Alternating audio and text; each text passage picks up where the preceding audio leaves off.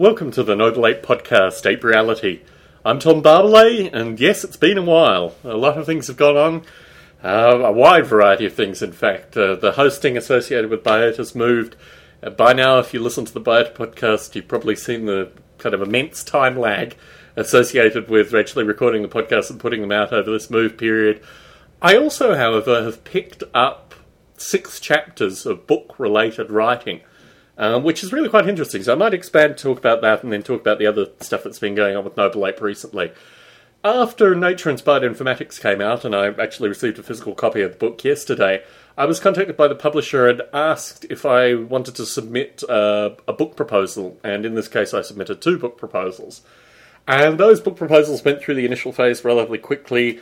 Either I could write them a book description, or I could write them a book description and include one to three chapters. And I thought this is a this is a discipline thing, irrespective of whether or not these books are published. I know I can write three chapters on both the book topics. So I've decided to uh, to write these chapters somewhat manically, based on the fact that the previous two book chapters that I've written and have been published were done in a similar kind of mindset.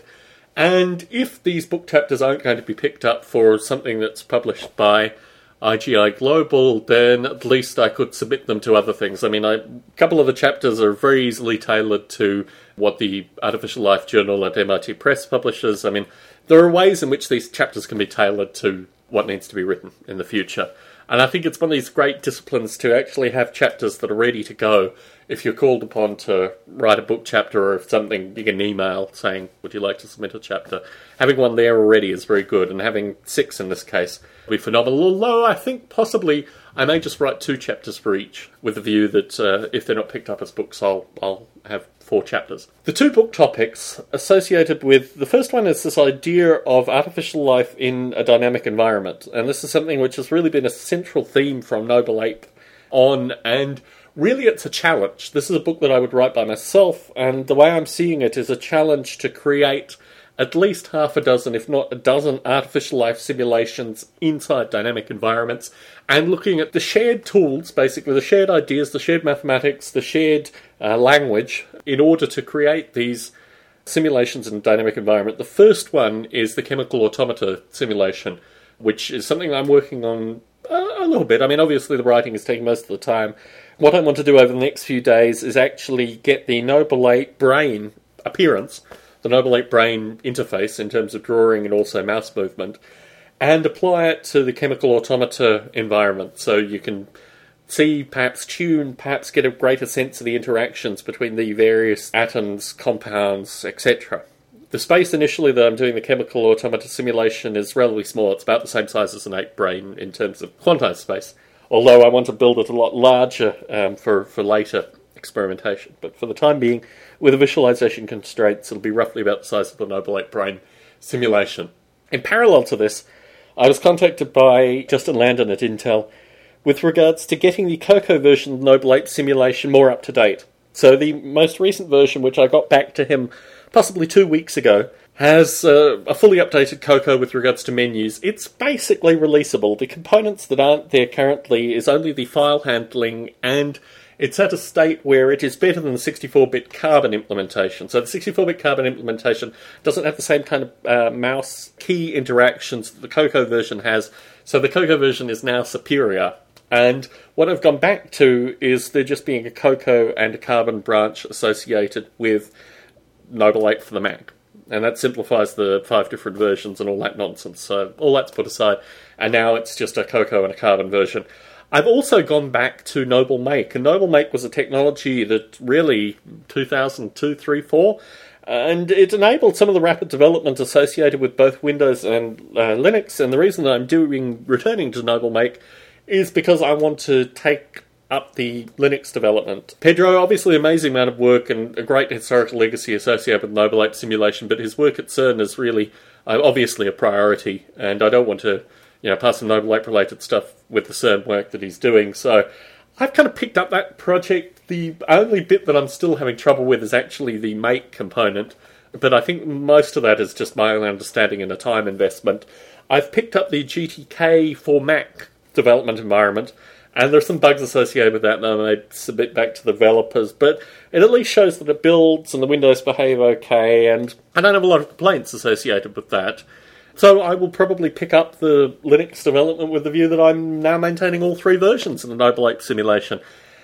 Which, yeah, I mean, I think there are certain directions I want to take it. I think the stuff associated with the chemical automata simulation, the idea that there are, and this really goes back to the GPI, um, I can't even remember what that was called, Generic Platform Interface, um, which was kind of 2002, 2003, and this idea that there was a shared interface that Windows, Mac, and Linux had.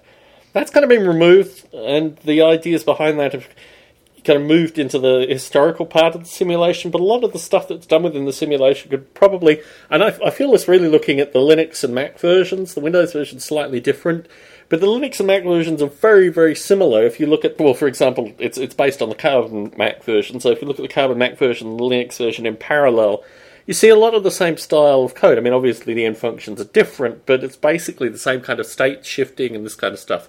So it got me thinking that there's probably a simpler way to do it. But really, in the kind of big picture of these things, there are so many other components in Noble Ape Simulation, and really, I don't know whether it'll be a project or whether it's just a, something that's an observation currently.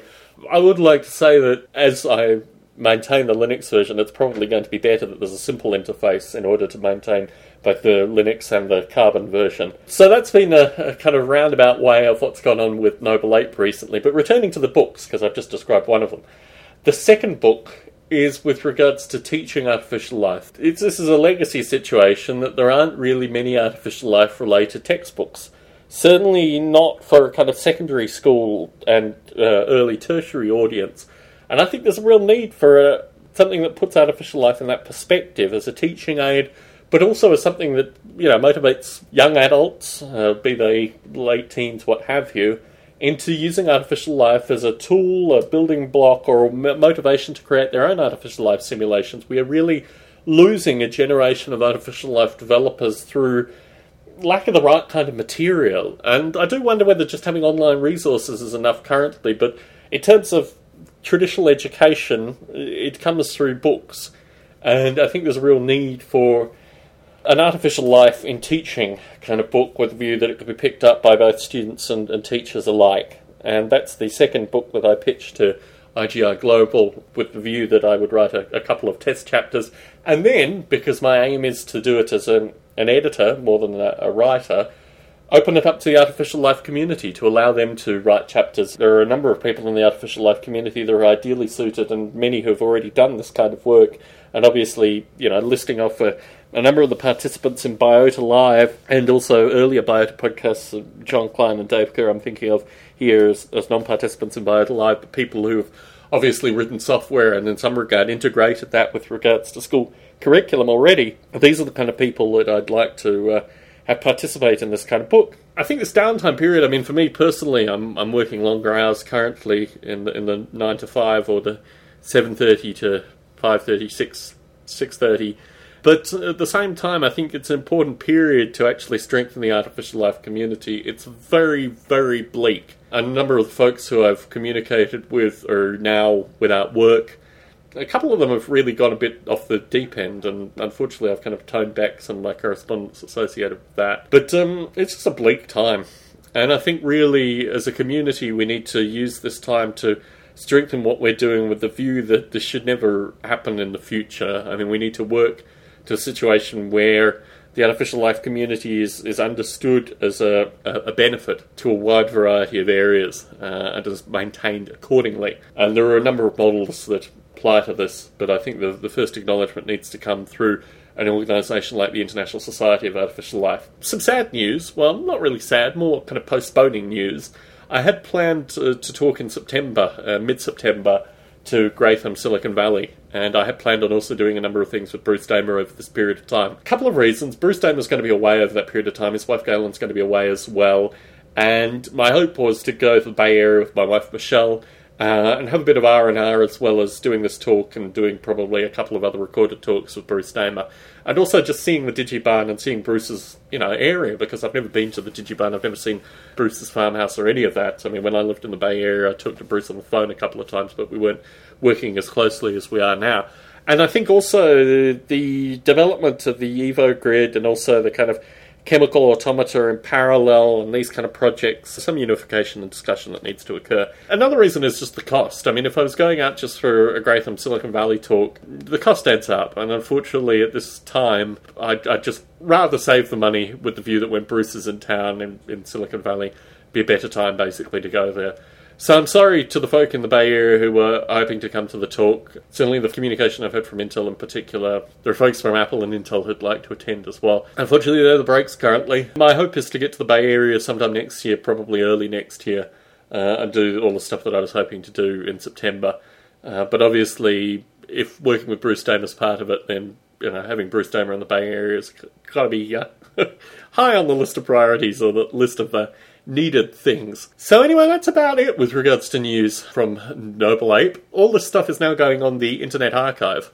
Uh, which is an amazing resource, and it's wonderful to be able to catalogue both the biota discussions uh, via Biota Live and other mechanisms, and also the Noble Ape related discussions on something which is just an amazing resource. And the idea that potentially people into the future, into the very distant future, uh, will have access to these ramblings in a, a, way where they can learn or perhaps learn what not to do uh, is just amazing. So hats off to the Internet Archive because obviously recording these kind of things and, and getting it out to the broadest number of people also has a time component associated with it as well. And to get people interested in artificial life into the future, this is being recorded in late August 2009. If you're listening to it well after then, so much the better. And I hope that uh, artificial life development is in a new, exciting place when you're listening to it. Although, if you're listening to it currently, hmm, maybe not so much. So, anyway, comments, feedback, ideas, suggestions, tom at nobleape.com. I'm using SourceForge, the Subversion and SourceForge, quite heavily, both with regards to Noble Ape and also uh, the chemical automata simulation.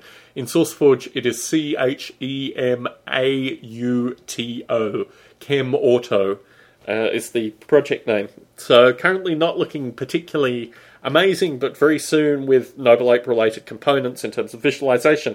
Another important point I want to make about that is obviously this will feed back into the Noble Ape simulation. It's never a one way street with regards to this kind of stuff. I will simplify the interfaces with regards to the brain, also the texts, and probably also the platform code uh, relating to the chemical automata simulation because obviously I need to get those two components working together just to make development a little bit easier because I've got less time but kind of more time commitments as these things tend to work out.